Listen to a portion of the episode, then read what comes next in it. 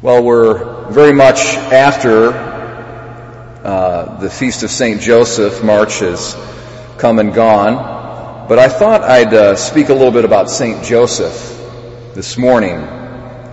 In our tradition, the ancient patriarch Joseph, the son of Jacob, is often seen as a prefigurement or a foreshadowing of St. Joseph, the foster father of our Lord Jesus Christ.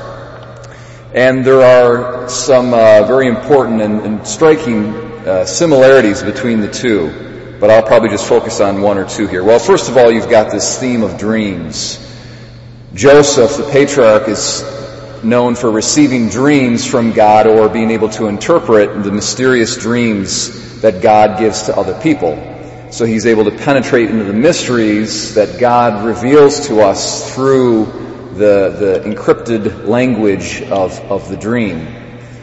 And St. Joseph was also able to penetrate into the greatest mystery of God, and that is the Son of God made man in the womb of the Virgin.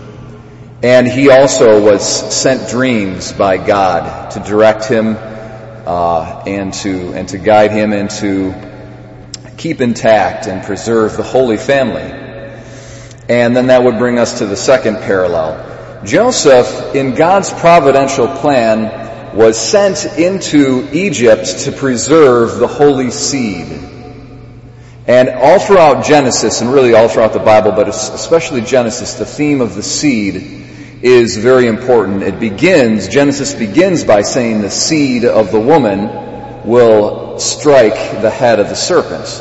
And that's a prophecy of Jesus son of Mary, the seed of the woman who is going to overcome the devil.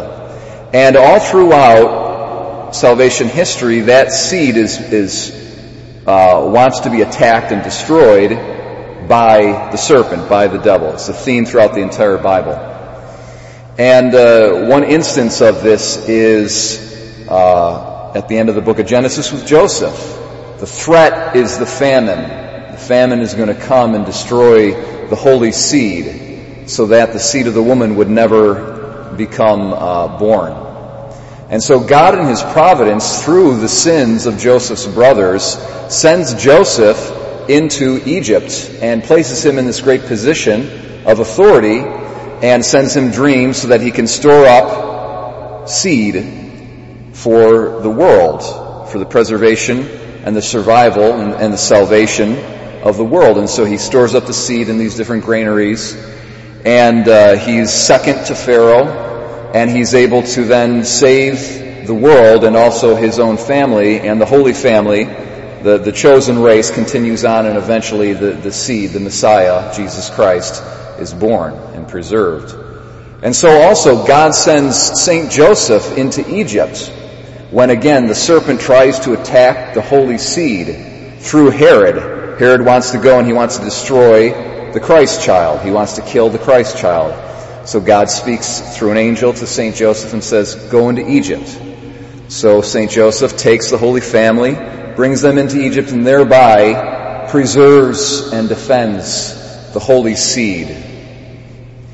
Now, it mentions that there was a great famine over all the earth back in our text in Genesis. There's a great famine over all the earth.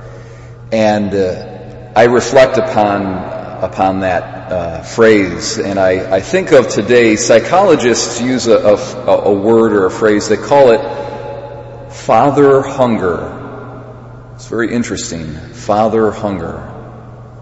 The role of the father has been very much damaged in the modern world. And uh, of course, because of the sinful nature of, of man, fathers have always fallen short of their, of their vocation and their calling and their duties. But it's been especially acute in the 20th and the 20th and 21st century, and probably especially since the sexual revolution in the 60s and 70s, where fathers are just not living up to their vocations of being defenders, of preserving alive future generations and of forming their children and leading them to God. And uh, this is uh, this creates a generation or generations of young men and women who are longing for something their fathers never gave them.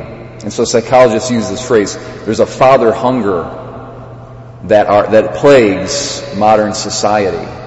And oftentimes people go astray their whole life looking for something they never really received when they were young. And, uh, and so today we, we look to Saint Joseph.